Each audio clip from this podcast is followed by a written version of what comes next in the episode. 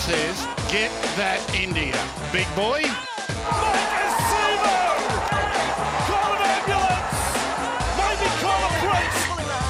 What a shot! What a shot! Campbell Gillard! Hello and welcome back to another edition of the Tip Sheet podcast. As always, I'm your host, John, also known as 4020. Joining me to preview a couple of the biggest games of the season for the Parramatta Eels in both the NRL and NRLW is my good mate 60s. How you going, big fella? We've been very busy this week. Uh, we have been very busy, mates.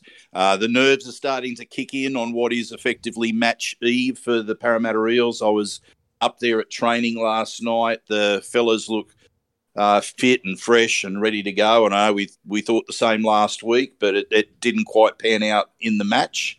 Uh, but yeah, I, I'm really pumped. Looking forward to tomorrow night. And of course, it is a little bit of history for the NRL with the Parramatta Eels and the Canberra Raiders meeting for the very first time in finals football this week. And to share that slice of history with us, none other than Bernie Gurr, breaking down what happened last week with the Parramatta Penrith Panthers, sorry, and looking ahead to how the Eels can take down the Canberra Raiders. Bernie, good morning. Happy to have you on the show once again, mate. Morning, boys. How are we? Good, very good. All right, Bernie, let's start talking about the loss last week. Rip the band-aid off from the get-go. Can you list what went wrong against the Penrith Panthers? I mean, there's some obvious stuff in terms of Mitchell Moses getting injured and the Eels, you know, bombing a few chances here and there. But below the surface, what else was there? Yeah, look, it's one of those things where, um, you know, th- things are rarely as good as they seem, but they're they're rarely as bad as they seem too. And I know there's been a lot of, uh, you know, negative discussion around the result of the game and the scoreline coming out of that game. But it, it was a, you know, it was a fascinating game. And most of those games between high level teams in important matches, they come down to usually, a, you know, a few key factors. And you know, I'd have to say that. Uh, you know, Pan- the Panthers won the battle of the grind. I think we spoke spoke about this Mhm. last week. I think I'll expand that to say they won the battle of the grind and the kick. And by that I mean we talked about last week of getting into the grind, but we also spoke about the fact that no one stays in the grind for the entire 80 minutes like the Panthers do. They they're seemingly tireless. They just keep going and going. What that meant was they forced some errors on the second half. They dominated field position. But I think it's important, you know, in you know critical analysis of the game to look at that 60 minute mark where Mitchell Moses went down. Um, the score was 13 8 at that point. Uh, Eels were competing very well. Um, having said that, across the entire game, there's a few key indicators that um, indicated Penrith were just a notch ahead. For example, the possession was roughly even, but the Panthers' running meters was 1759 versus Mm. 1340, which is a 31% increase in running meters. The post contact meters of the Panthers was 613 meters versus 469 for the Eels, a 30% increase. And that was on effectively similar number of sets. The Panthers had 42 sets and the Eels had 40. Um, one of the key features there was the completion rates of the teams. The, Eel, the the Panthers were at 83% and the Eels were at 67. The Eels were doing well earlier, but in the second half, their, their completion rate fell away badly Yeah, to tanked. so, you know, all of those stats are te- tend to be indicative of the team winning the collision, winning the grind, winning the field position battle. Their kicking is better, um, and that's what the Panthers did. What that all meant too was when we got the ball, we we didn't seem to be able to get our attacking game on, and that was due to the you know the Panthers' line speed, their intensity, their pressure, and at times it just appeared that we were playing in a phone booth. Um, we couldn't get any rhythm with our attack. We certainly weren't getting any width in our attack.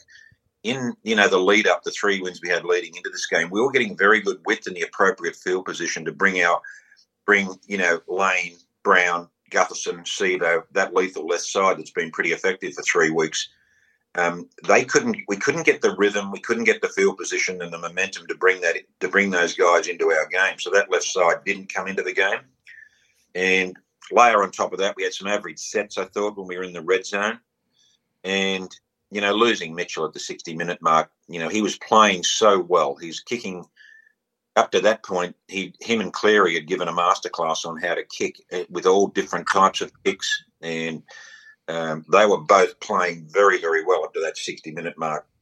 So w- when he went off, we lost that we lost that. We lost our best player. We lost, mm-hmm. you know, Mick, an elite player, and his kicking was critical, and not just his kicking, but also his general organisation. Um, so there's some of the factors. One other thing, just while I think of it, is I don't think coming out of trouble we got enough productivity out of our back five. Penrith's back five was unbelievable. Um, if you added their back five versus our back five, not just in meters, but in where they did it, when they did it, how they did it, they would they would have won that battle convincingly. So there's some of the factors that I saw coming out of the game. Um, it was a fascinating game to watch, and you know you had a sense at the 60 minute mark that they were on top marginally, Panthers, but you know at the end of the day it was four tries to to two. They got um, four, sorry four tries to one. They got two of their tries came off kicks one came off a unique piece of play by Cleary, and the other they only got one try off off structure. So, you know, it, it was a it was a fascinating game, but you know, clearly the Panthers deserved to win, but losing Moses was critical for the Eels. Yeah, and you you mentioned about uh, Cleary and his elite play uh, being there, just watching the pace at uh, the way that he took the ball up to the line and how deep he digs into the line before he passes, it really puts defenders in two minds as to whether he's taking them on or whether he's feeding it to supports. It's it's fascinating and impressive to watch. It is, but it's all off the back of um, it's all off the back of the that domination of the forward pack, and they they were clearly winning that. They were winning the battle, but the Eels were hanging in there quite well. But he was so when he had it, particularly when you moved into the second half and they were clearly getting on top, and they were on top even before Mitchell went off, albeit the Eels were very much in the game.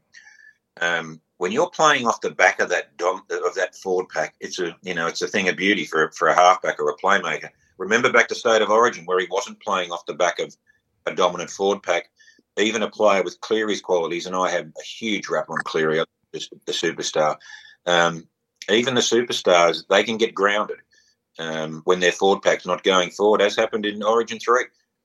Yes, um, and now that you you talk about the uh, the points that Penrith were able to accumulate those tries, so the scoreboard got slightly ugly in the end. I thought it was a tough, um, you know, maybe a bit rough, indicating uh, how the match was played out. But was there anything that you liked about the Eels' performance? Absolutely there was. And now people think, well, that's a funny thing given the scoreline. But I'm like you. I think the scoreline, it did get a little ugly. Um, and people tend to look at the scoreline, you know, particularly the media people, they, they have this amazing recency bias. You know, if a team scores two tries and suddenly they're, you know, 18 ahead, whereas, you know, two minutes, five minutes ago, they were only two ahead. It's, it's like, you know, one team's the worst team that's ever played and the other team's the greatest team since St. George of the 60s. It's ridiculous. Yeah. Um, so, you know, my point would be I thought the Eels' defence in certain stages of that game was very, very good. I've been critical, as you know, over, over a period of mm-hmm. time around some of our edge defence and some of our intensity at times.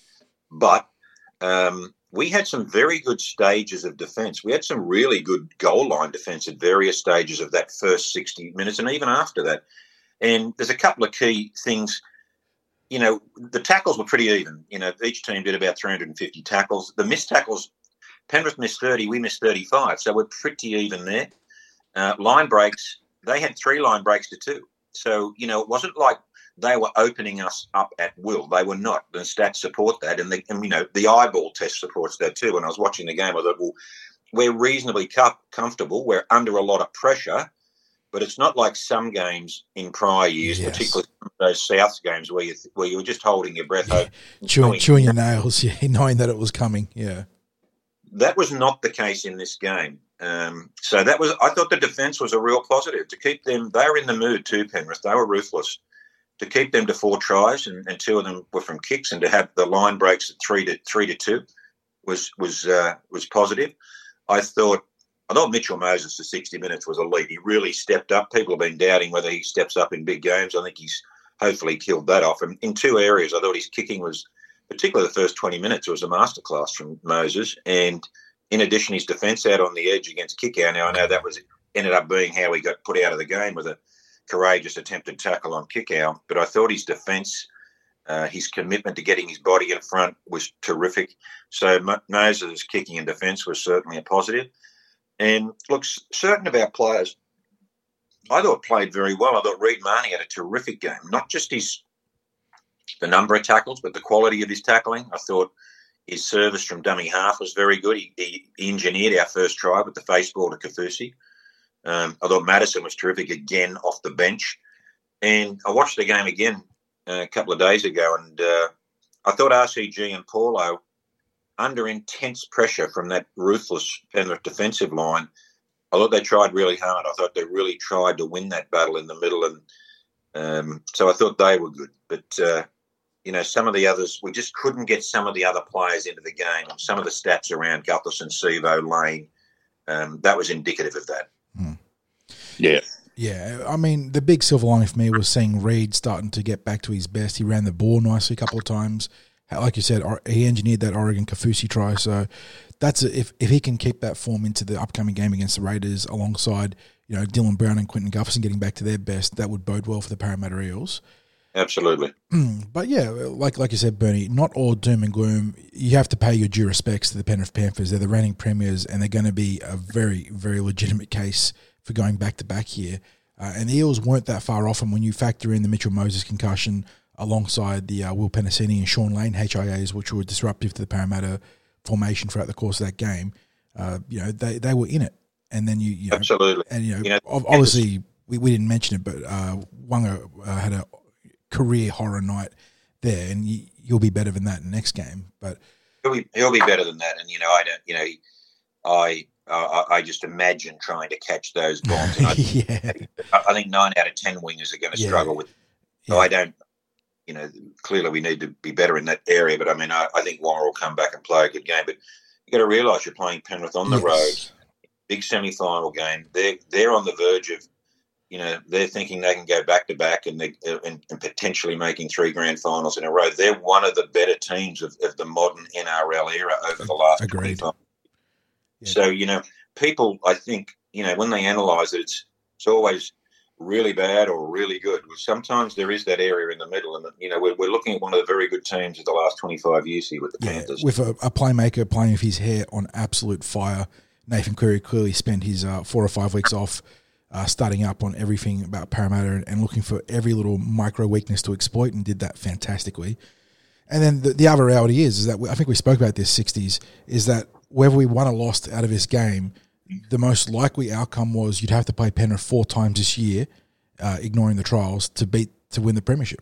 You know, if Penrith went down to the other side of the bracket in the loser side of the draw, they would probably win through the Cowboys and win through uh, the Canberra Raiders to the grand final.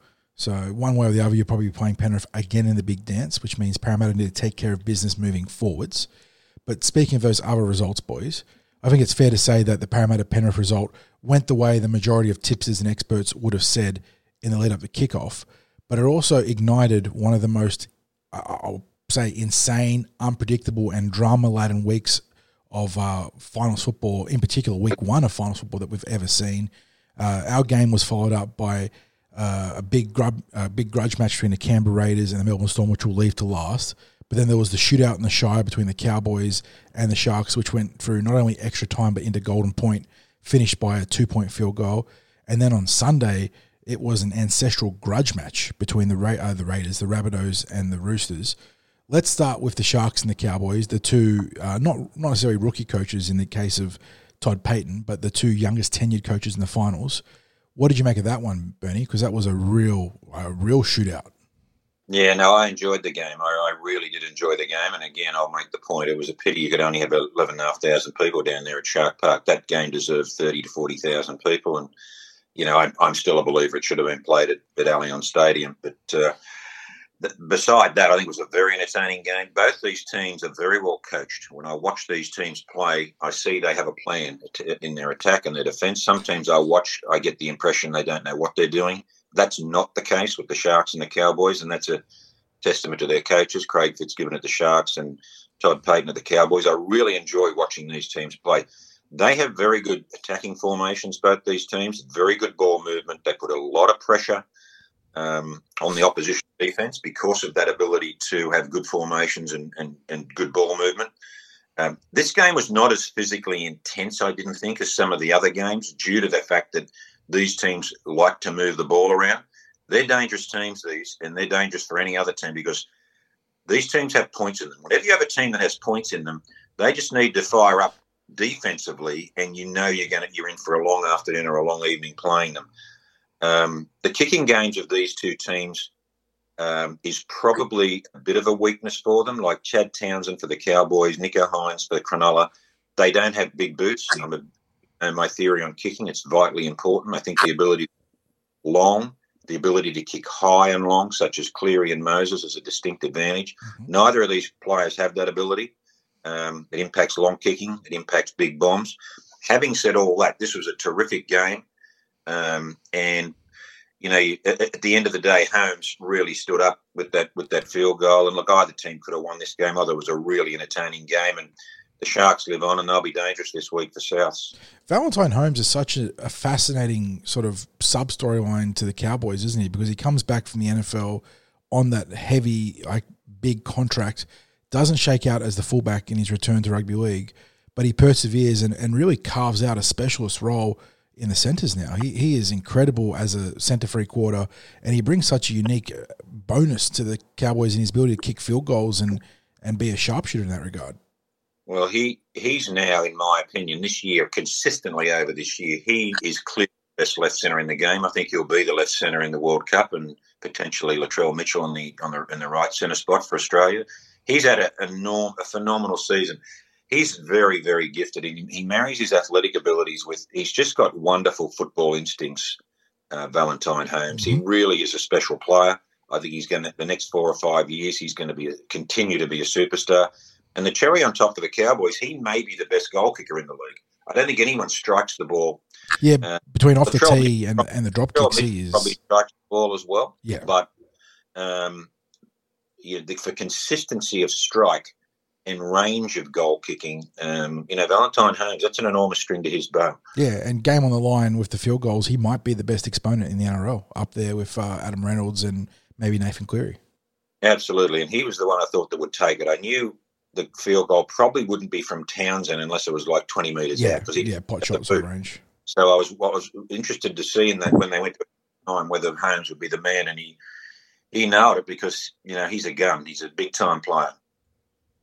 Now, Bernie, the uh, the Roosters and the Rabbitohs clash on the Sunday was there was certainly something else. It's in the modern era, just the drama around it, the narrative in the lead up, the drama throughout the game, uh, all those high shots in the tackles. Now, I mean, you might be like me. I, I, I can go back to the games in the in the seventies and eighties uh, when you'd see the some of the high shots, and the, the players would get up and, and look at the opposition and just go, "I got your number," um, and there wasn't the uh, you know players being sent off to the bin and what have you. But in this day and age, um, you know, and especially around the head bin and and that sort of thing, it's it was unique for the number of incidents that seemed to happen in in in one game or that had attention uh, drawn to it. How did how did you see the game, mate? Well, I was actually out at the game, so I saw it really well. it was wild. It was chaotic. Um, you know, I think there's a couple of points to be made. I think, and and fortunately, Trent Robinson, who's a, a terrific coach and a very intelligent person, yeah. he he underlined this in his post-match press. He said it's not the type of game that we want to see every week in rugby league. You know, the the lack of discipline. Um, you know, and I, uh, you know, people were criticising the referee. I think the referee was the was the one guy that actually kept his head on the field. Um, I, I, thought, you know, probably out of the seven sin bins, probably you know five were valid. There might you could probably argue over the two, but at the end of the day, that wasn't the referee's fault. That wasn't the bunkers' fault. That was the players' fault. The players were showing a lack of discipline. Um, and you know, we, we, there's a whole other issue around bunker involvement in on-field foul play yes. issues. Yeah that's a longer discussion that we won't get into now. But at the end of the day, under the current rules, um, you know, the players were showed a distinct lack of discipline. I think um, South settled into their football amidst all this chaos better than the Roosters. I think Walker and Mitchell iced their opportunities. The South forwards, they just rumbled forward. Um, so they, I thought South were terrific, and and I, with with Cook back, he was a huge in, and Campbell Graham was a huge in. Both those guys did not play the week before. The Roosters' physical play over the last six weeks, I think it took its toll. Um, layer on top of that, Tedesco got a HIA, the world's best player, didn't come back. Uh, Tupou went off at half time. In addition, you know, they had guys like Collins, Tupouniua, Joey Manu, Billy Smith. They're all on on the sidelines as well. They were very gutsy, but at the end of the day, they ran out of troops, and with all due respect, they showed a lack of discipline. You know, Waerea-Hargreaves and Radley, who I think are phenomenal players. I really admire both of them. But at the end of the day, collectively, there was a lack of discipline, and I think they just ran out of juice a bit as well.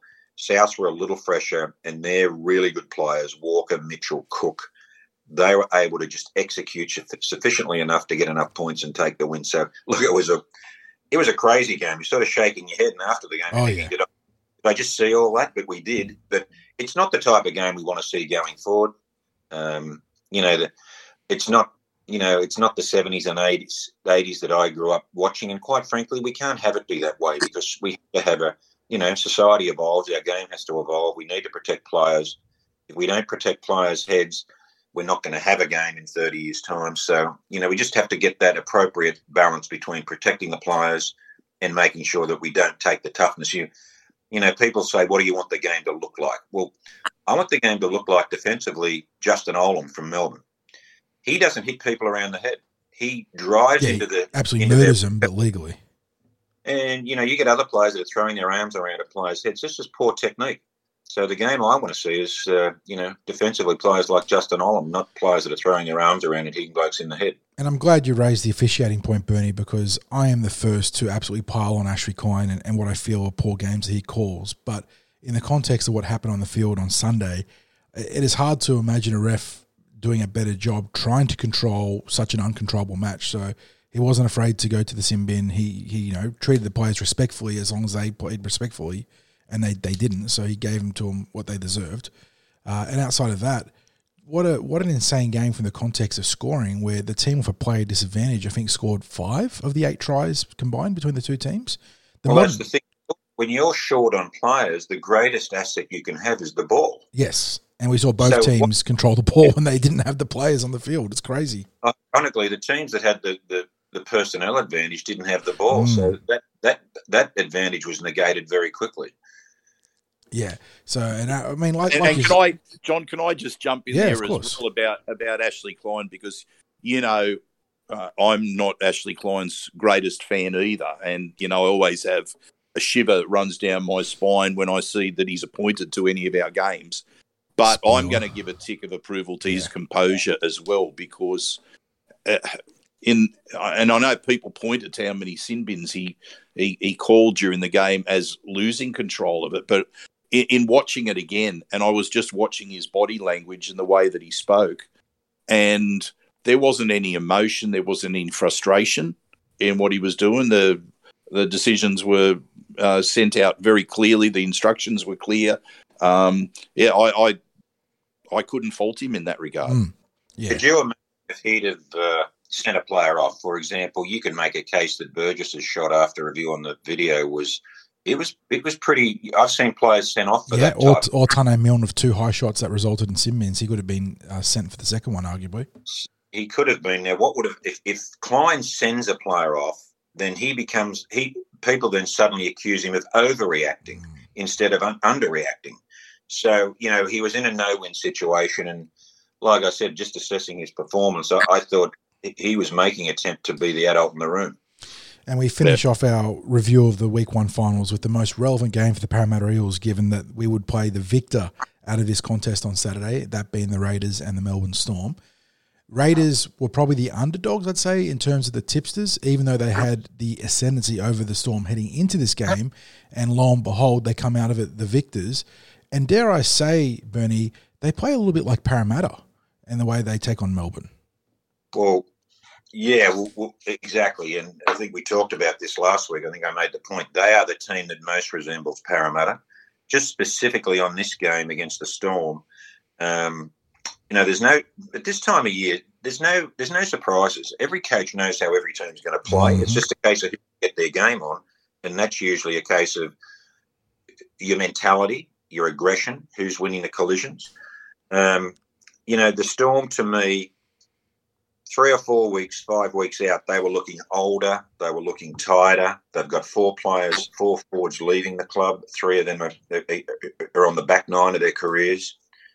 Um, they're uh, they're not the intimidating presence that they used to be. Opponents now believe believe that they can beat them. Uh, Papenhuyzen wasn't playing. I don't think there's any. There's, you take Papenhuyzen, yeah. who over the first six weeks was the best player in the NRL. Mm. You take him out of that squad. It's not only what he does; it's the confidence he brings to the rest of the players and their spine. So, I think you know they were right for the picking, as we talked about last week um, even though I tipped the Storm with Hughes. Um, Canberra were very good. Papali'i and Tapine were, were, powerful. They're a big, strong athletic team, the Raiders. They, they, they've got White and Timoko, Cotric, Rapana, Savage. They're fast. Um, they're big. Um, we'll talk a bit more about where we how that what that means to the next game against the Eels, but they played to their template. And at the end of the day, Tapine and Papali'i were the foundation. Uh, Wighton had a very strong game. He's the pulse. He's sort of the heartbeat of that team. So yeah, very very good win by the Raiders. And momentum is such a powerful force, Bernie. How much self belief would be in the Raiders camp right now? Oh, terrific! Their belief's very high, and uh, look, mentally, they're playing with house money because their expectations externally and maybe internally uh, for most of the season haven't been that high. No one's no one's been saying at any point during the year that the Raiders are a legitimate chance to win the comp. Now they've snuck up on this competition, mm. and good luck to them. You know, Ricky's prepared them well. Ricky loves this us against them. He, he loves. He, he, does. Yeah, he embraces it 100. percent Nobody expects us to win. he loves saying, "Oh, the draw usually disadvantages my Raiders." So all, all this is that Ricky's very good at galvanising the group. So look, mentally, their beliefs very high at the moment, and uh, you know they're a dangerous opponent because they're big, they're tough. Um, they try and bully their opponents with that with that power game, and they got a bit of footy in them as well. So yeah, they're a, they're a dangerous opponent whose belief would be very high, and they they would love coming up to uh, CommBank as the underdog this Friday night. And I think you might have given us a sneak peek about the answer for this, but Ricky Stuart as a coach, he doesn't always get his team to the finals, but when he does, he has an outstanding win loss record there. He's one of the most winningest coaches in terms of the postseason. Why is that? Well, just put a bit of perspective around that. Ricky's coached for 18 seasons, not counting this year. Or no, yeah, not counting this year. He's made the playoffs seven times. So he's only gone to the playoffs 39%. But when he does go, he can win some games. But even within that, uh, to put a bit more context around that, his first three years of coaching at the Roosters, 2002, 3 and 4, and I was CEO at the Roosters for the first two, um, his record there was 8 out of 10. He had an 80% record at the Roosters.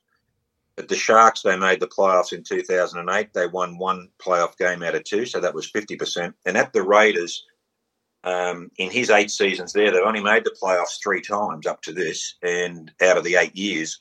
And in those games, they've won six of 11 for 55%. So there's a little bit of a distortion there because of the 80% win record he had at the Roosters in the first three years when you do a bit of a deep dive on this. So if you take out the Roosters, his record's 54%, not 68%. So there is a bit of a perspective around that. Having said all that, um, he's very good in, in, in leading up to big games, in galvanising his mm. team to achieve a task and a win in a big game that's coming up. So the, st- the stats are a little misleading, and I don't think you know typically of some of the journalists they they don't do a lot of research, um, and when you analyse it, it, a lot of it's off the back of those first three years at the Roosters. Since then, he's about fifty four percent. Having said that, if you win more than you lose in playoffs, it's still a good effort because in playoffs you're always playing the best teams. You're not playing the yeah. dud teams. Mm-hmm. Yeah. So look, yeah. I, I think record still stands as a, as a solid record in playoff football and I know from Ricky that he's a very good coach, by the way. So, and I know he's very good in those big game situations. So, you know, he's going to have the Raiders. They're going to be tearing the paint off the walls when they play this Friday night. Now we've we've touched on this because on the surface, Para and Canberra play that reasonably similar brand of football. What do you see as the similarities and, importantly, the points of difference between the teams, Bernie? Yeah, the, the, look, they're powerful, they're aggressive, they're unpredictable. They Papali'i and Tapine and have the capability for offload, which means they've got the second phase attack. They've got good big athletes. They, I would argue, they have a more explosive back five than Parramatta does mm-hmm. athletically. You know, Savage is jet quick. Rapana and Cotric are big, strong wingers. Um, you know, Timoko is is, well, we, we, also did the Munster last week. Already did the Munster. He's and Kris is a very strong young athlete on the other side, and of course, so their their back five is very powerful.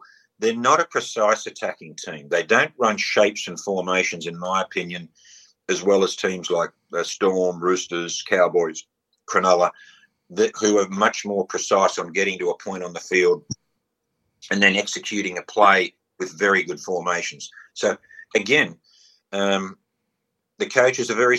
The other interesting thing here to me is the coaches. They're very similar. They're very competitive. They're extremely hard workers. Having worked with both of them myself, um, so and they're ruthless competitors, both of them.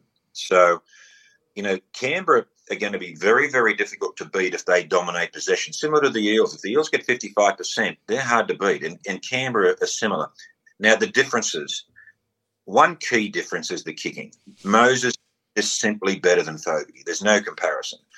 Um, I know Wighton does a bit of left foot, left foot kicking down the left hand side of the field for Canberra, but the all round kicking game of Mitchell Moses, supported by Dylan Brown, area.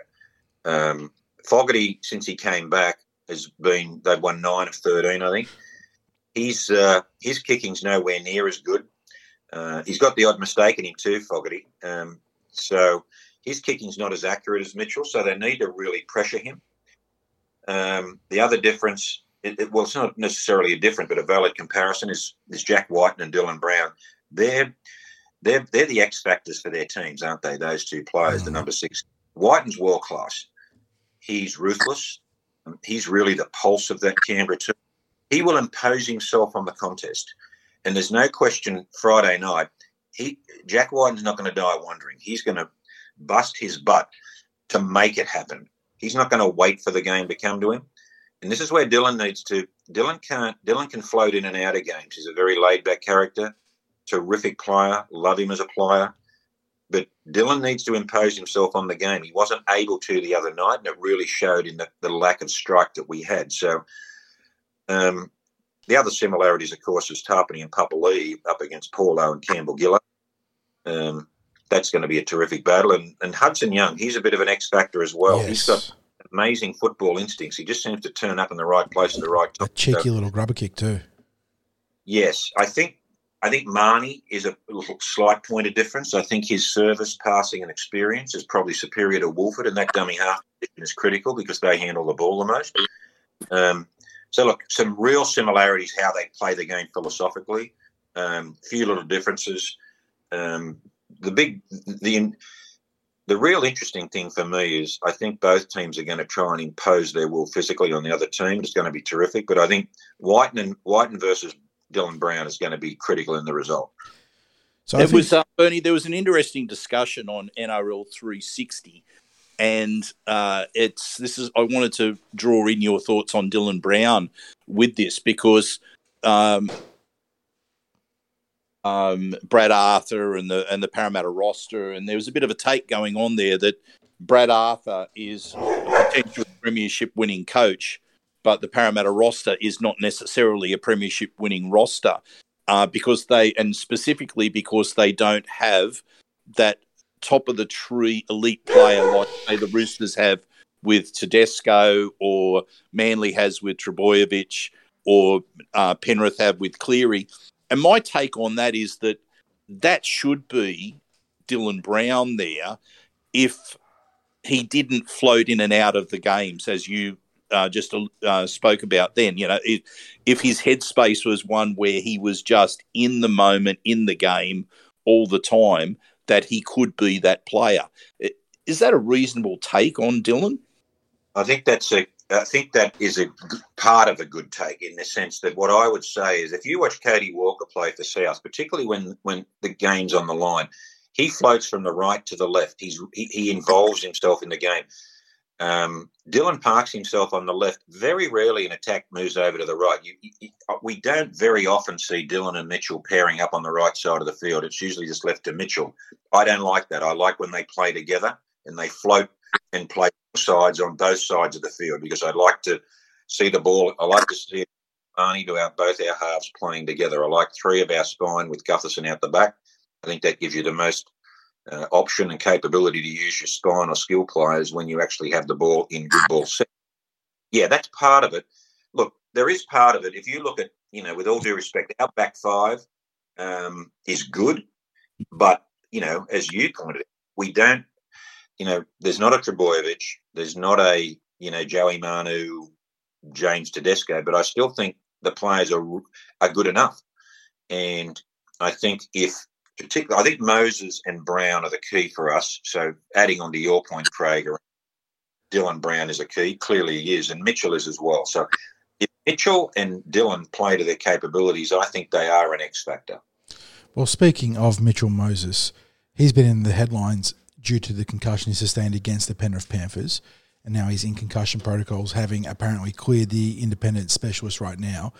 Should there be any concerns about how he played this week? Are there any concerns about Parramatta's handling of the Mitchell Moses concussion? I, like I said, I know the media's made a, a, big bone about player welfare when it comes to these concussions, but I, I, sort of think that the Parramatta Eels, alongside the Sydney Roosters, have been one of the two leading franchises when it comes to taking concussions as serious as they should be taken. Yeah, no, look, I look externally, I wouldn't think there's any need to be concerned. I know the people within the organisation at the Eels, particularly in the football department, Mark O'Neill and Brad Arthur and the medical staff, um, Dr. Louis. Uh, I have no question, no problems that they're you know extremely trustworthy and ethical, and they I would trust the medical process within the club, and also they have to get an independent doctor. I understand as well. Um, so I don't think, and I think for Mitchell, unlike some other players in the league, he doesn't have a history of mm. concussion. Mm. For one, um, so and number two is you know, from all, you know, hearing him interviewed and whatever, and, and you just have to trust the medical process. But yeah, no, I, I have no with Mitchell. Um, we just need to make sure he gets plenty of touches and uh, plays well. Now we've already touched on this, but what needs to happen, both from uh, individual player perspectives and also from the team as a whole this week, for Parramatta to get the win? we don't need to overcomplicate it tactically. We need to, we need to, and you can't change dramatically how we play the game at this stage of the year. As I said before, there's no team left in the comp that every coach in the league doesn't know what they're going to try to do. We know what the, every team's going to try to do. So the simple things are the foundation, and that comes back to their, you know, their mentality, their attitude. I I would like to see us be really aggressive physically. The Raiders will attempt to bully us. They're a big team. They're they're like us. We like to bully opposition players, and nothing wrong with that in a legal sense. Um, but then we're going to take our opportunities. We've got to we've got to take those big moments. That comes back to Mitchell and Dylan and uh, potentially Gutho. Um, we need to get our game on. Last week, as I said, we didn't get our attacking formations on. We didn't get our back rowers, Lane and Papali'i, in the game. Um, we need, and therefore, if you don't get your back rowers in the game, you're not getting Gutho out the back into the game as well, uh, out the back of shape. So we need to get our back rowers and Gutherson into the game and we can't wait to settle into a rhythm. We can't go out and just, you know, go through our plays, get to our kick. We need to really aggressively attack this game and go and get it because I'm, I'll guarantee you the Raiders are going to do that. We need to kick pressure Fogarty. He's not an elite kicker, in my opinion. So with a bit of pressure on Fogarty, you could even, you know, you may get a good result out of one of his kicks. So. Mm-hmm I'm not saying he can't kick well periodically. He can, but you know, no one's putting him in the elite class of kickers in the NRL, like general play kickers. The other interesting thing for the Eels is they haven't lost a game, two games in a row all year. Um, we have a legitimate bounce back factor within the team. I think CommBank coming home is going to be a big asset for us. All these things make a difference. So, look, I think we just need to get our basic game on, but there's got to be a real concentration that when we get up into the other team's half, that we get our formations on and we get our back rowers Lane Papali'i with Gutherson out the back. We get those formations on, and that will enhance our try scoring ability. And after, Mate, I, I, and also I, I, I was saying this to uh, John the other day. I think this is the first time that I can remember Parramatta being in a recent finals match where there are no factors outside of their control that are that are coming into this. And what I mean by that is we've got as close to our best uh, team that we can assemble out there on the field, or certainly at least the team that BA would want to select. We're playing at home. Um, no one appears, I mean, apart from Mitch Moses with the concussion, no one's under a major injury cloud. The ball is basically in our own court completely for a finals match in the first time that I can remember. No, that's fair comment, and uh, we just we, we need to we need to take that we need to take that belief and and actually execute. But it's, it's going to come down to you know all those foundational things that I just talked about that, they, that, the team needs to get on. But you're right. You know the, this this is this game is there for Parramatta to, to win. We're playing a quality opponent, but I mean these are the opportunities you got to take. And when all is said and done, Bernie, after 80 minutes or perhaps more with extra time and Golden Point on Friday night, how do you see this one playing out? Did the Parramatta Eels get that King Kong sized gorilla off their back? Did they book a date with the, the North Queensland Cowboys in Townsville? Well, I certainly hope so, but I genuinely think they can. I think they can bounce back. It's not going to be easy. This is going to be a real rip and tear game. You've got two terrific forward packs. You could make a case um, collectively that these two forward packs are as good as any forward packs in the league, along with Penrith. Um, so yeah, it's going to be a, a, a, bash up in the middle, but then we have to take our opportunities and get our get our edge attacking game on so that we can, you know, we need to score points. We, one try that we got last week, that's not going to do it this week either. So, but I do think they can do it. So yeah, I, think the Eels can win a close one. Well, Bernie, as always, thank you for coming on, and hopefully this isn't your last call of the season. Parramatta Eels can uh, prospectively play a further two more games after this week if they keep winning. But just getting past the Canberra this week would be a massive milestone for the boys and entering a brave new world of finals football for the squad under Brad Arthur. Yeah, it'd be terrific for the club. You know, the club's been building nicely over the last, you know, five years or so. Um, you know, the team, the club is very stable.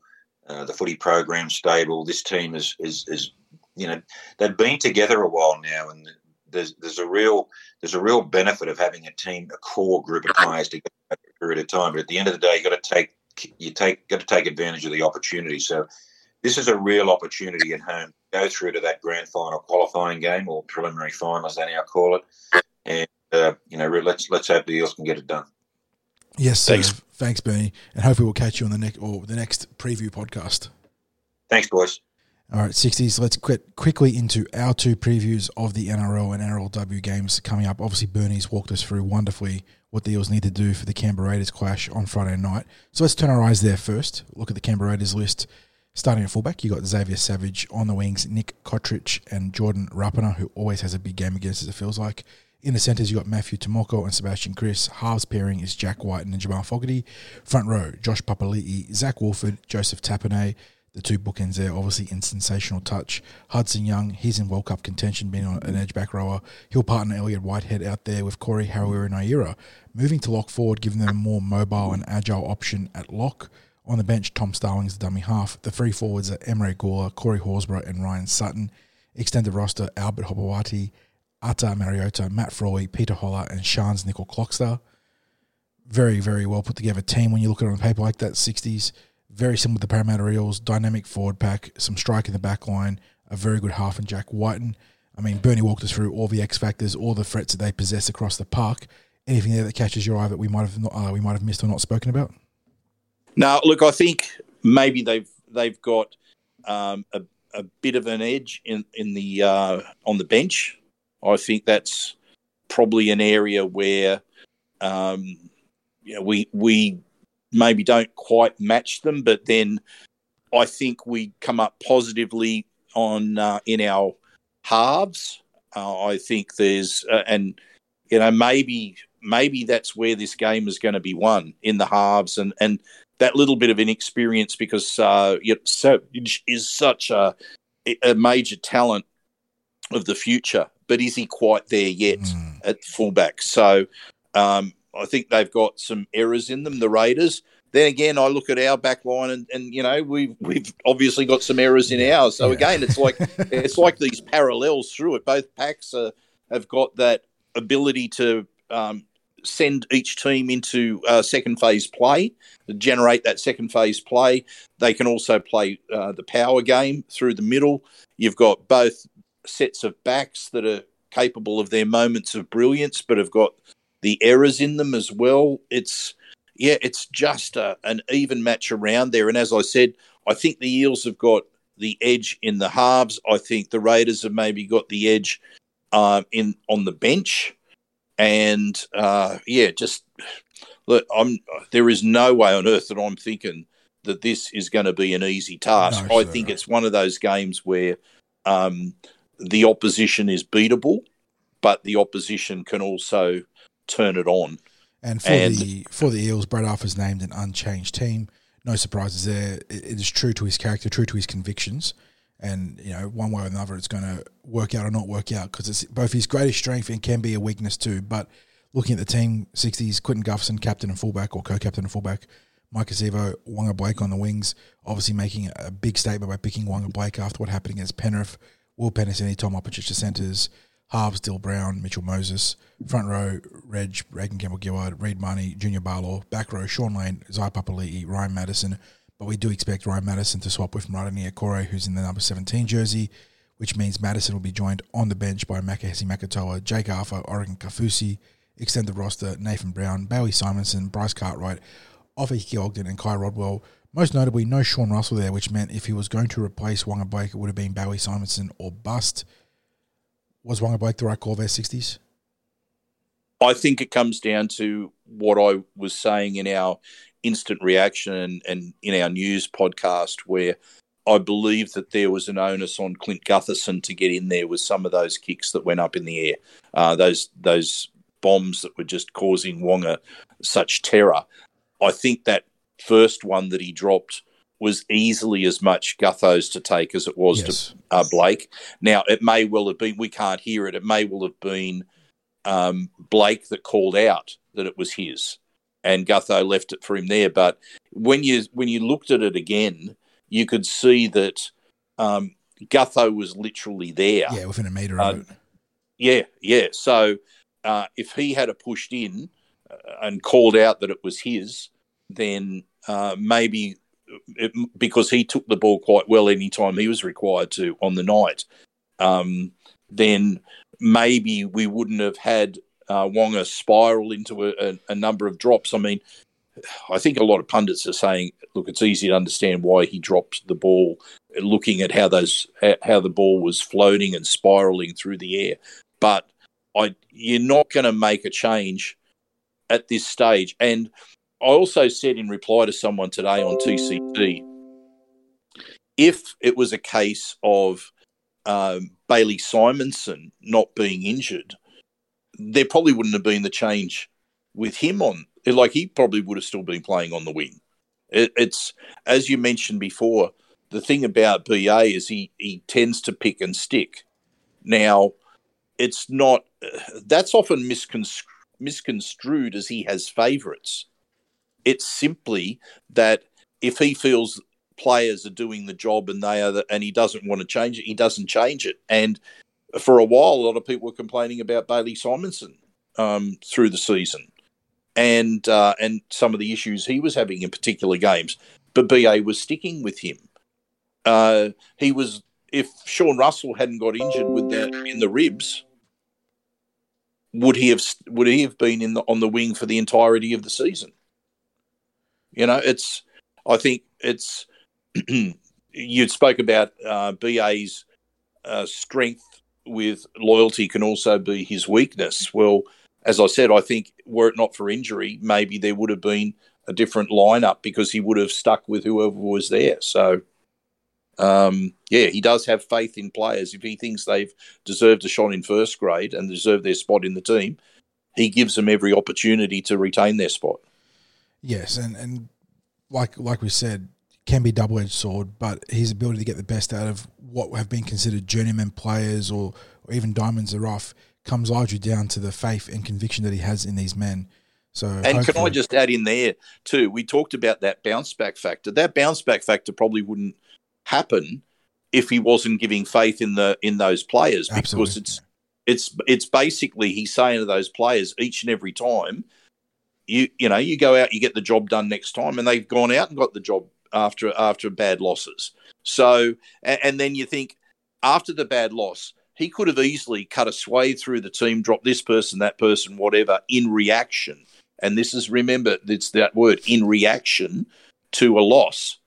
But he never panicked. He never made those uh, reactionary changes and the team bounced back every time to the point where there wasn't ever consecutive losses through uh, you know through the season that gave that 67% win rate for the year. Now a lot of the questions are, are coming around the bench. Now I've, I've just said that I think maybe the Raiders have an edge on the bench because if you look at their bench players they've got some strike there in their bench players. It's simply because of that. Now there's been a lot of criticism as we've uh, we would have expected. There was a lot of criticism around Jake. It's been it's come up on 360. You've had uh, Brent Read, who uh, was defending BA's decision to have a halfback on the bench, and others who are criticising BA for having players that he might not use on the bench. And I brought, brought it up in the news episode as well. He is not the only coach that's going down this path. There tends to be trends that start to happen in coaching. And a trend that's happening at the moment is teams carrying a back on the bench. Well, for a like, just like we said with Spiro yesterday, literally last weekend, the Sharks, the Rabbitohs, the Eels all played games of 15 or 16 players ostensibly. Well, the Cowboys, Sorry, the They had- Cowboys they- too. Sorry, yeah. yeah, the Cowboys have had the hammer on the bench Entire, for most of the year. almost entire and- year, yeah. Yeah, and and there's there's games like there was now in that 93 minute match, the Hammer played like four minutes, And then four minutes in a um, 93 Nin- minute match. Nien, the other player, played seven, I think. So they played with Yeah, 15. Neem, Neem played seven minutes, so he's gone in a 93 minute match with 15 players. They've won the game. Now, my take on all of this is assess what happens across the season with that because BA's used the bench in a way which I wouldn't have expected. He's used the bench in a way which I wouldn't have done. But I'm not an NRL coach. I'm not a coach at any level. And I think a lot of the pundits and a lot of the supporters are, are basically their thought is, hey, we shouldn't be doing this. I think what it is, it's as much as this is unexpected. And if you think, well, that hasn't differed too much for the entirety of the season. And players have floated in and out of that, uh, say, that 17th position. It mightn't be wearing jersey 17, Yeah. but that position where there's minimal minutes or no minutes at all And and he's rotated that with with them getting time back in New South Wales Cup to get their game time back up and to keep their match fitness up. So that's why we've seen that little bit of rotation of players that's occurred in that position. And on top But of now- that, the Eels also telegraphed mid-season that they were potentially looking at shoring up the bench with an acquisition like Klemmer or Tapau. So they might have been looking for a strike, you know, player off the bench that just isn't there right now. Yeah, and so I think that the take is that most people are looking at it and going, "This isn't how I'd use it," and that and that's a fair enough comment to make as a as a personal opinion. Is he wrong to do it? Will you judge that on the results? And at the moment, you've got a team that finished in the top four doing that for the entirety of the season. And like you might criticise and go, how much better could we have gone if we'd used it differently? Well, you, you don't know. You can only judge it on what's actually transpired. Now the season isn't over. If we if we come out of this winning it, winning the game against the Raiders, do you go? Well, the the reason for the win was how we used the bench. Probably people wouldn't wouldn't um, say that that was the reason, but it's got to be part of it. You know, it's, it's the entirety of the of the game. Um, using if you if you use so people will look at that and go, well, we're using expecting far too much of RCG and Junior Paulo with the minutes that they're playing. Um, and then you go, but do you want them playing um, as many minutes out of the quality props as you can, or do you want them off the field? Yeah, you can you can turn every one of those questions around. Now, to Jake himself, did he have his best time out on the field that he's had in in his NRL games this year uh, and and across the last two years? Probably not because he missed a tackle and he kicked a ball out on the full. But I think by the same token, the people who are pointing to that and they like to throw in the knock on as well, but I don't know that you could throw Yeah, in that knock I on mean, to the ball that- that, that- was thro- Yes. dribbled along the ground behind him when he's trying to run in support. But if you're going to knock him on that, how about you give him some credit because the Eels only made two line breaks and one of them was off his pass to Waqa Blake for that line break, and the And other the other moment too, he almost scored on his own. Um, so you know, I I think if you're gonna if you're gonna dig into him and have a have a have a shot at, at Jake Arthur, how about you give him a bit of acknowledgement for a couple of good moments too that he engineered that hadn't happened in the game up to that point from the players who were on there for 60 minutes. So um, yeah, look, there's going to be a lot of controversy around around Jake because of his dad uh, being the coach. I don't want to get any further into it. It's, I've probably talked more on that than I need to because of the fact that it is, by BA's own admission, a spot that he has on the bench where he is dedicating it to provide coverage for a couple of positions in case an injury happens. And guess what happened last week? We got an injury to Mitch Moses in the halves. Would we have gone any better if we had been if we had have had a Hayes Perham or or a Jordan Rankin on the bench who came on and played halfback when Mitch Moses went off? I doubt that it would have transpired any differently whatsoever. So, um, you know, you got to cover, you got to have your uh, the number number three half if he's behind Mitch's Mitch Moses and Dylan Brown on the bench there, and um, he was needed. So it was as simple as that. And if he's if there's a game and he's not needed, BA doesn't worry about only playing uh, 16 players off the bench. And guess what? He's not the only coach that did it, as we've just who's been doing it, as we've talked about. All those other teams, they've moved to that sort of structure as well. Kodi Nikorima on the bench for South played like four minutes in that brutal game against against the Roosters. So, you know, both the Cowboys and the and South victorious on the weekend with coaches structuring the bench like that. So, anyway, and uh, that's probably as enough as I should be saying. Forty, I've rambled a bit. Um, That's all good. I, Well, I you know, It's, and I just want to say, look, I'm not saying this in, in some sort of defiant uh, defense of Jake Arthur. I'm just saying, you know what? It's at the moment that bench structure is simply it's not what most people expect it to be, and it's not what I expected it to be. It doesn't mean that it's wrong. If if you've got to fourth place in the in the regular rounds, we're doing you know having that that extra Well, bench, it- bench also- player that's hard to yeah, use. getting Well, a, a spot, getting to, sorry, getting to fourth place with a roster that the media loves to consistently scrutinise for lacking superstars. Yep. So you know, do we lack superstars, or is the coaching good, or is the coaching bad and the team's better than the coach? Like it, it's one of those ones where between the media and fans, they, they can't really ascertain a consistent narrative. So. Like you said, it, it's become a trend across the NRL, particularly across you know top four teams or, or good teams, that you know you're playing with that utility on the bench, and one way or the other, there's going to be a team in the grand final qualifier or a couple of teams in the grand final qualifier that subscribe to that philosophy at least. Yes, yeah, exactly, exactly right. There will be teams at that level, and maybe both teams on grand final day will be teams that approach it with that philosophy. So Now, um, that would be interesting then to hear the takes of the uh, the pundits and the fans on uh, if if both teams in the grand final adopted that uh, philosophy. So it's the, anyway, uh, we move on, the mate. We move on. It's the time of the year where the big blinds are now massive, which means you're pretty much all in whenever you make a call. So let's put all our cards on the table, push all our chips to the middle, mate. How do you see this one playing out on Friday night?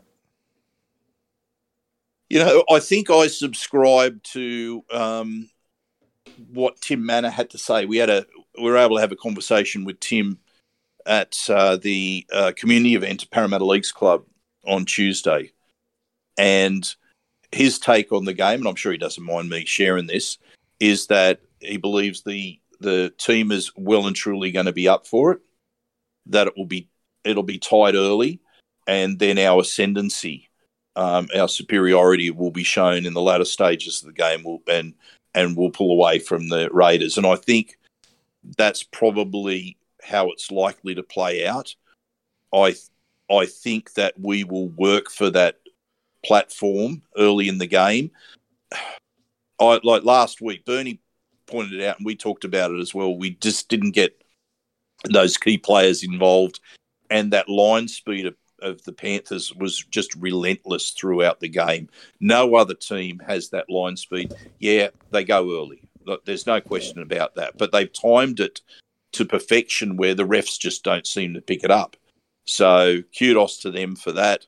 Um, but I don't think we're going to see that from an opponent two weeks in a row. So I think we're going to be able to get a bit more second phase play, a bit more shape in our attack. I think we'll ask more questions. Um, mate, I, I think uh, we start to pull away from the Raiders uh, from about partway through the second half. I see the result going something like Eels 28 14. Yeah, I had the Eels down for 26 18. Uh, Canberra Raiders aren't going to go away. It might come down to a late try to, you know, seal the game for the Parramatta Eels. But, you know, you, you got to back our boys to win this one. Um, and that's not to say the Raiders can't win because they are a very formidable outfit playing with plenty of confidence and plenty of momentum.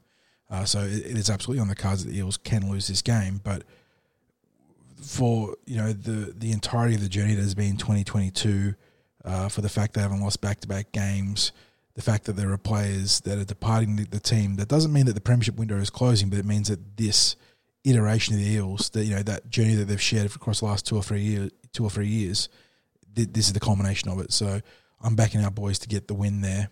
I think that Dill's going to bounce back. I think he's going to either score the first try or, or set up the first try uh, down that left edge. And then um, best on field 60s. I mean, you can honestly go for any of the core players because this is a game where they all need to stand up. So they, you know, Mitchell Moses, Dylan Brown, Clinton Gutherson, they're easy picks there. I don't know if there's a, a, left field option here, whether it's one of the back rowers or, you know, maybe Marata Niukore to help set the tone in the opening stanza. But I'm not going to pick an individual best on field because this is a game where all 17 players need to stand up. Look, I think that's a fair call. I'll go Gutho as my first try scorer. I like that take on it being too difficult to judge uh, a best on field. But I'm going to suggest, however, that our two halves will be highly instrumental in um, the victory so that they would feature when we're talking about who do we choose from for best on field after the game that we're you know when we're we're debating when we're um, trying to narrow it down the best on field when so many perform well. I'll take your your take. Too many perform well. So many perform well rather than too many, and it, and it becomes difficult. But I think that our halves will be in the discussion. I think our two props will be in the discussion, and I'd like to think that our fullback will be mm-hmm. in the mm-hmm. discussion as well because Gutho was just too quiet last week. Too quiet in too many regards last week. It just was not a game where he was a presence. And I think he needs to be a presence this week. It's what had marked his previous games, and it's what needs to happen this week. And of course, the Parramatta Eels in the NRL are not the only team facing a bout of sudden death football, turning our eyes to the NRLW 60s. Some way, somehow, football is a funny, funny thing. Last season, the Eels came into the last week of football, last week, sort of two weeks of football, almost certain to play postseason football in the NRLW, only for the wheels to fall off with that Botille Vette-Welsh injury against the Roosters. This season, they enter the final week of regulation play without a win to their name, and yet uh, an abs- not not a shoe in, but a great chance of playing finals football. The magic number and the magic result are the Roosters beating the Gold Coast Titans, which seems to be a pretty fair outcome, given that the Roosters are going to probably run away with the minor premiership and the Eels to beat the Broncos by at least six points. That is a magic number. Six points of points differential between the two teams swings the for and against on two accounts because it's obviously the head-to-head matchup against the Broncos this week to put the Eels ahead of the Broncos and ahead of the Titans with a loss against the Roosters. And yeah, they'll be playing finals football if they, they achieve those two outcomes this week. To do that, Dean Pay, Dean Pay, Dean Widders, sorry, has uh, made just the one change, I believe, to the team that narrowly lost the Titans as Cassie Tohi Hiku makes her debut on the wing. No, she actually made her debut last week. Oh, she did. There you go. So it was a yeah. late in, late inclusion last week. So um, yeah, so that's uh, it's essentially a, it is the same a, seventeen. Her Tuesday debut then was uh yes. what we got there. She actually gets to wear the number five properly this week. Uh, so it is the same team otherwise, which means Gayle Broughton at fullback, Faye and Tohi Hiko on the wings, Penatani and Horn in centres.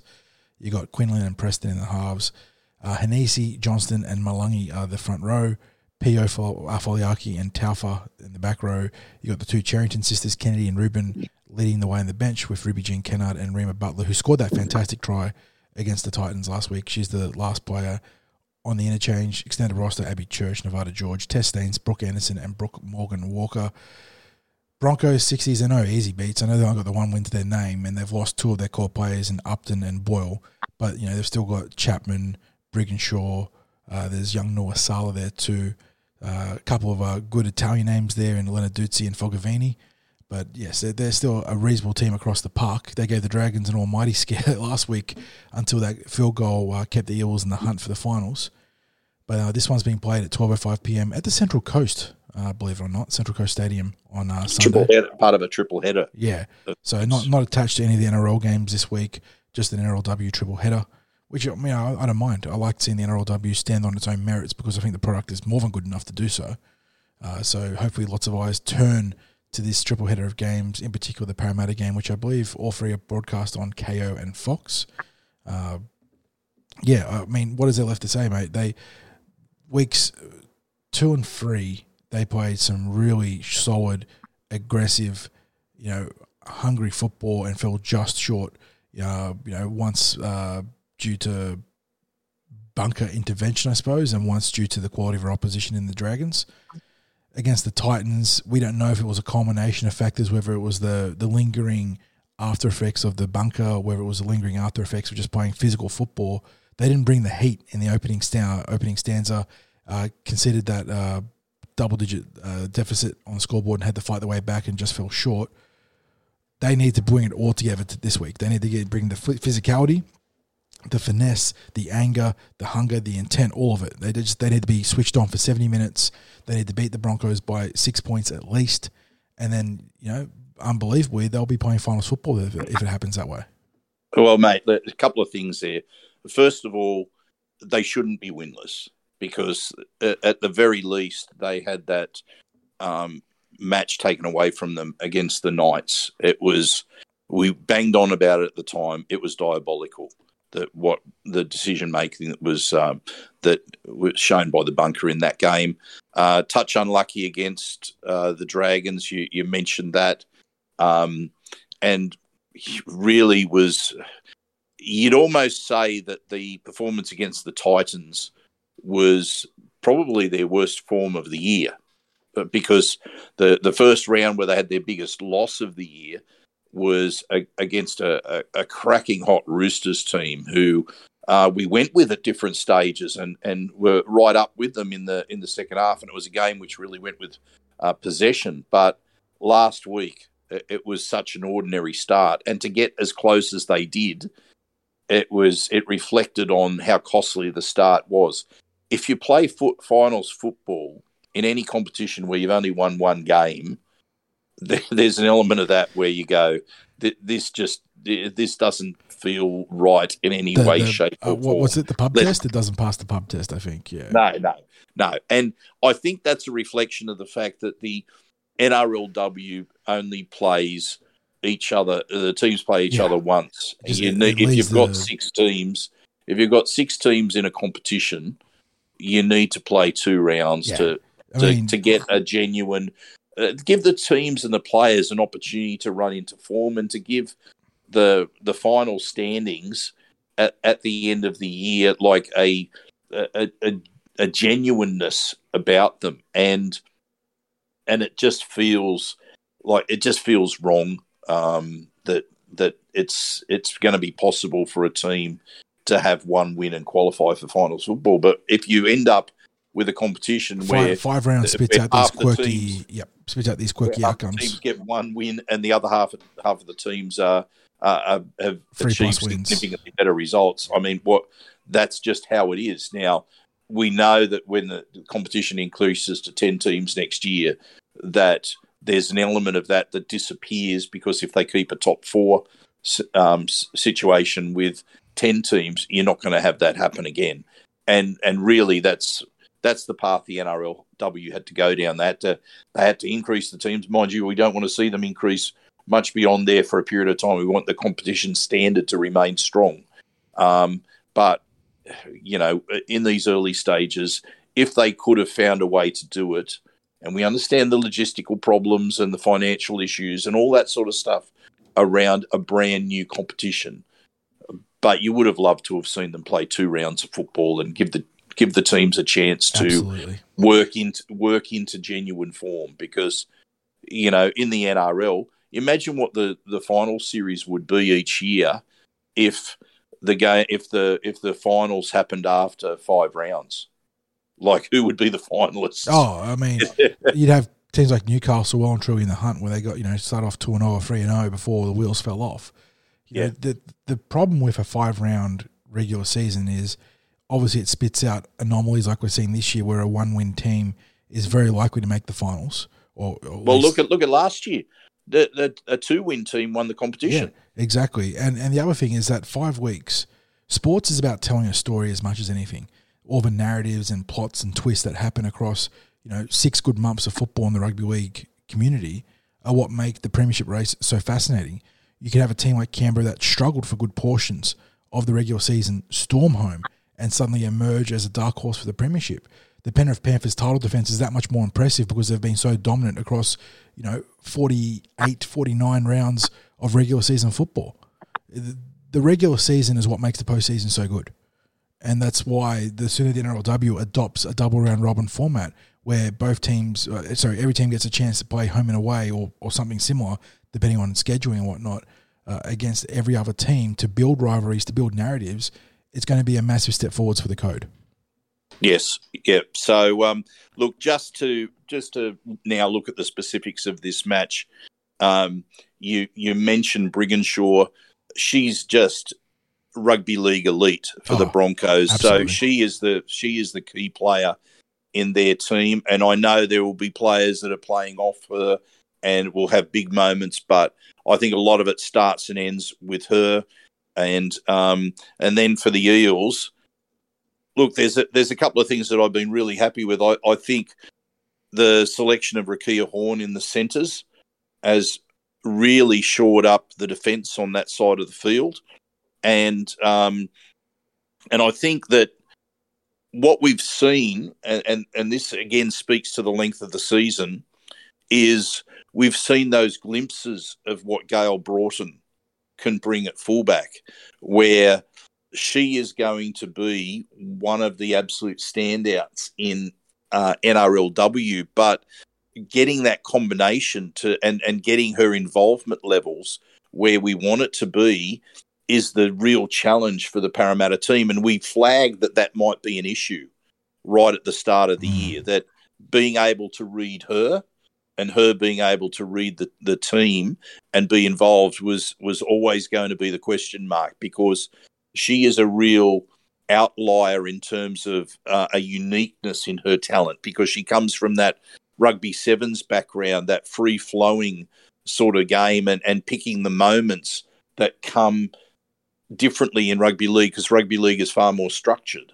So that was always going to be an issue there. But we've seen, everyone's seen just what she is capable of delivering. So um, she's going to be key still again for Parramatta. And um, mate, I was really pleased that we started to see a glimpse of Rima Butler coming off yeah, the bench you, last you week. her as one to watch through the preseason, and yes. we got to see her how explosive she can be with that try she scored, and not just a try, but she was seven runs for I think ninety nine meters. So an incredible, you know, a very very strong per rate metric there, and you know she just brought a bit of aggro, a bit of aggression, a bit of power off the bench. Yeah, absolutely. Because as as you're just saying, then like there were there were, I came into the preseason after the preseason and and watching them have their run against the Jersey Flegg team and and and the training, and I said, um, I'll I'll just start off with two names: Gayle Broughton and Rima Butler. You know, one forward, one back to to watch. And I know that there's plenty of players that are that are worthy of mentioning in that Parramatta team, but I, you know, they were just two that caught the eye very quickly. in the uh, in the preseason, and I'm so glad that uh, Rima got that chance again because you know I think she can be a force in the NRL. I think she's got a, just that way that she attacks the line in her carries is. Um, you know, she's going to make an impact in the game, and, and I hope Parramatta hold on to her for the next NRLW season. It's obviously, look, it's going to be a challenge for all teams to hold on to their players because you've got four new teams coming in, and uh, and what is it? We understand that every team was able to sign two marquee players for extended contracts past one year. players. Yeah, but every everyone every other player is like on one year deals, and basically every player is up for grabs. So there's going to be um, four teams offering elite contracts to uh, players out there who aren't currently on elite money contracts. So there's a challenge for every team out there. You, you're going to, they're going to lose players. It'll be an interesting uh, redistribution of talent at the end of this season. So, um, anyway, so just to this match, um, look, I've got to tip Parramatta to to get that job done. They've they've just gone so close in every match since that first round. Like literally, our for and against has only inched down a little bit lower. That's why we're still in the chance for uh, for getting the uh, a- place in the finals just with a six point win over the Broncos. I mean, when you think about it, a six point win over the Broncos gets them a finals berth. That tells you how close the the uh, the those last three games have been. So, um, yeah, let's. I'll, I'll tip the Eels to get a ten point win over the Broncos. I'm not sure what the scoreline will be, but I'm going for a ten point win. Yeah, I'm going to go for a seven point win. I think we'll get the six points and then take the insurance field goal and uh, book an improbable uh, path to the finals. Uh, but yes, the Broncos, even though they're not the team that uh, won three straight NRLW premierships in a row from inception, they're not that team anymore. With the loss of Upton and Boyle, they're still a very reasonable outfit. Eels going to have to work hard for this win. But you can catch it 12.05 p.m. on Fox Sports or Kayo, so make sure to support the girls on the weekend. That's on Sunday. I think that's about it. 60s. Got a couple of games of sudden death football to watch this week. We're going to be live at Parraleagues win or loss on Friday night, and obviously hoping for the former uh, a win to book a not historic because Eels have obviously won a few premierships, but in the modern era at least, in, in Brad Arthur's tenure, where he's done so much right, to get to 80 minutes away from the grand final would be absolutely massive for this team. And in saying that, you, you can also see if we lose, if we win this week and then lose the following week, the fans will still complain no matter what. Because reality is, until we win a grand final, nothing's going to be good enough. But for now, I'm just hoping that we can get a, a date up in Townsville against the Cowboys. Mate, what else can I say? Go you Eels. Yes, sir. Catch you guys on the next episode.